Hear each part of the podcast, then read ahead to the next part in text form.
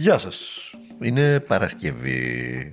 Την φάγαμε την εβδομάδα. Και αυτή την εβδομάδα. Είναι Πρωταπριλιά. Τον φάγαμε τον Μάρτι. Ένας το ξέρει τι μας ξημερώνει αύριο, με όσα βλέπουν τα ματάκια μας. Είμαι ο Δημήτρης Χατζηνικόλας και ακούτε το καθημερινό podcast του Τμήματος Πολιτικών Ειδήσεων του Ντοκουμέντου. Η είδηση της ημέρας και των επομένων μηνών, αν όχι χρόνων, να το θυμηθείτε, θα είναι το ενεργειακό.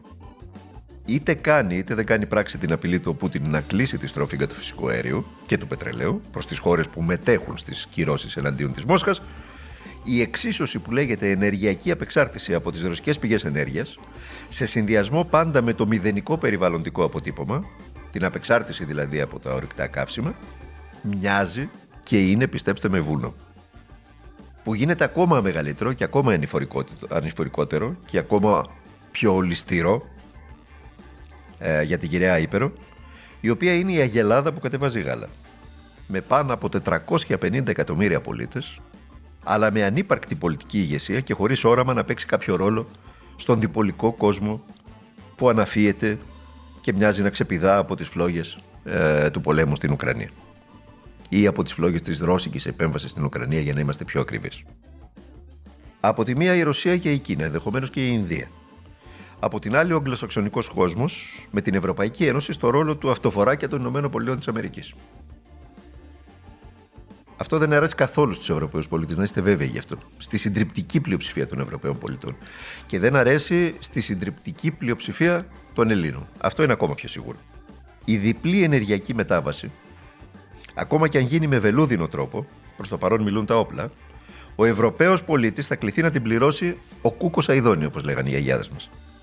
Και οι πιο αδύναμες χώρες, σαν την Ελλάδα για παράδειγμα, Θυμίζω ότι είμαστε στον πάτο των 27 όσον αφορά στο ΑΕΠ. Μας σώζει μόνο η Βουλγαρία από το να φάμε σκόνη. Ε, οι χώρες αυτές θα πάθουν επανολεθρία. Παθαίνουμε ήδη, δηλαδή, στην Ελλάδα, με μισθούς Βουλγαρίας και τιμές Ελβετίας.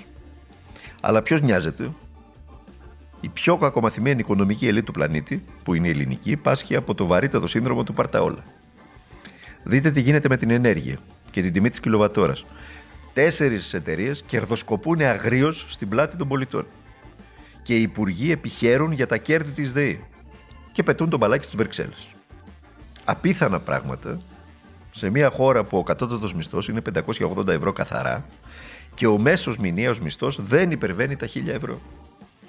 Σε μια χώρα που οι τιμές είναι Ελβετίας, περίπου 4-5 χώρες να είναι πιο ακριβές στα, στα είδη πρώτης ανάγκης από, από εμάς στην Ευρώπη, παρότι ότι είμαστε στον πάτο των, ε, των μισθών, σε μια χώρα που το ΑΕΠ της υποχώρησε μέσα σε δύο χρόνια, άνω το, σε, 10, σε 12 χρόνια, συγγνώμη, από τη χρεοκοπία και μετά, άνω του 25%, το κράτος αποσύρθηκε σχεδόν ολοκληρωτικά από τα πάντα και όπου υπάρχει ακόμα το κράτος η υποχρηματοδότηση και η υποστελέχωσή του αλλά και η κομματικοποίησή του από τις προηγούμενες δεκαετίες περισσότερο το δυσφημούν στα μάτια του κόσμου παρά υπομνήσκουν, υπομνήσκουν την αναγκαιότητα της παρουσίας του.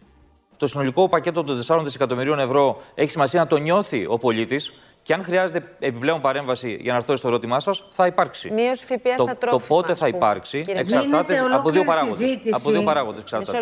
Ο πρώτο παράγοντα ναι, ναι, είναι ναι. να ξεκαθαρίσει λίγο το τοπίο το γεωπολιτικό. Ναι. Αυτό εγώ είμαι πιο αισιόδοξος από ότι είναι άλλοι και πιστεύω θα ξεκαθαρίσει σχετικά πιο σύντομα, ώστε να δοθεί η ορατότητα στο οικονομικό μας επιτελείο, να σχεδιάσει το μεσοπρόθεσμο πρόγραμμά του και να δούμε ποιες είναι οι αντοχές για να στηρίξουμε Εσείς περισσότερο. Έχετε κάποιο ορίζοντα τώρα, γιατί μας λέτε ναι, ότι ορίζοντας, θα έχουμε συνέχεια ορίζοντας, βοήθεια όσο χρειάζεται. Ορίζοντας είναι ο Απρίλιος. Και αυτός που ακούσατε, τον κρατήσαμε για το τέλος, ήταν ο πρώην κυβερνητικός εκπρόσωπος, ο κ. Πέτσας. Δεν έχει κανένα νόημα να ακούσουμε τη συνέχεια. Κανένα απολύτως νόημα των όσων είπε, έτσι. Ε, αυτά που ακούσατε είναι ενδεικτικά της αντίληψης που υπάρχει στην κυβέρνηση.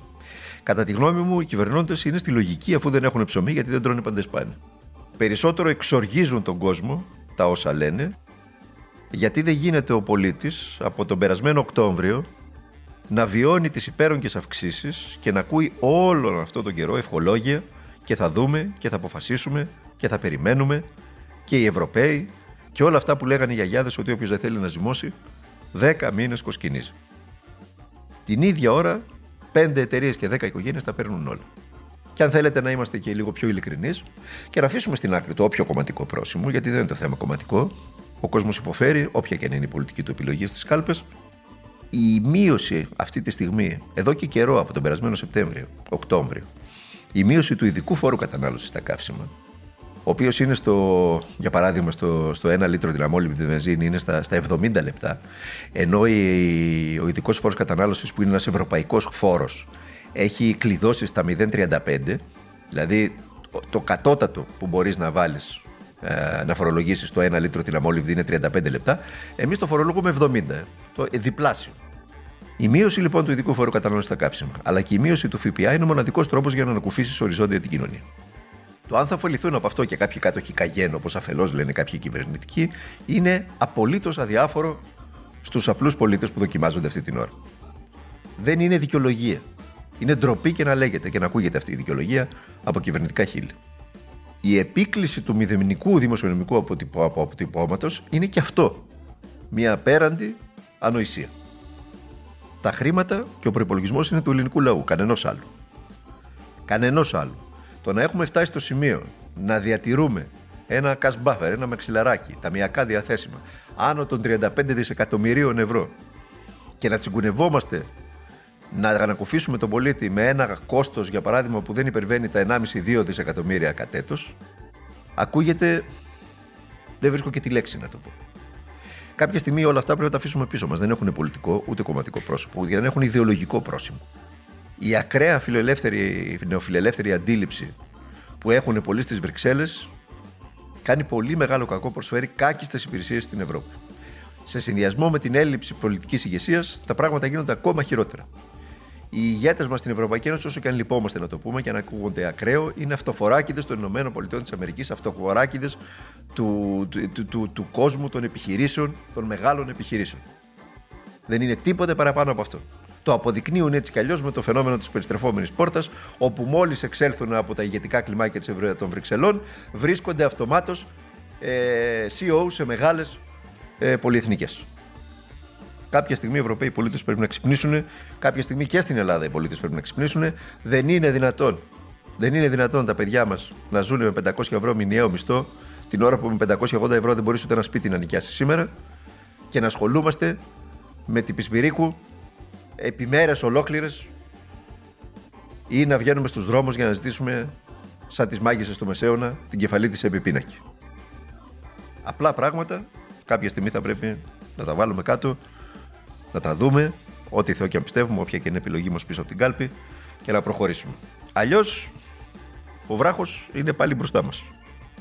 Θα ξαναπέσουμε και δεν θα είναι στραβός. Ούτε ο γυαλός, ούτε ο βράχος. Εμείς αρμενίζουμε στραβά και καλό είναι να το παραδεχόμαστε μερικές φορές και να διορθώνουμε και πορεία. Λοιπόν, θα τα ξαναπούμε μαζί τη Δευτέρα με το καθημερινό podcast του πολιτικού τμήματο του ντοκουμέντου. Να περάσετε ένα καλό Σαββατοκύριακο Ενδεχομένως, επειδή έχουμε πληρωθεί μόλις τώρα, να υπάρχουν και μερικά ευρουλάκια στην τσέπη για να βγείτε κανένα βραδάκι έτσι να πιείτε και τίποτα. Από την άλλη εβδομάδα θα έχουν τελειώσει. Ή θα τελειώνουν, οπότε θα λες: Όχι, όχι, τελειώνουν. Α μην βγω, μην πάω πουθενά για να τα κρατήσω λίγο. Τα ξέρετε έτσι, τα ξέρετε αυτά. Τα ξέρουμε όλοι. Λοιπόν, μέχρι, μέχρι τη Δευτέρα να είστε καλά, να περνάτε καλά, να προσέχετε τον εαυτό σας και να αγωνίζεστε για τα πάντα.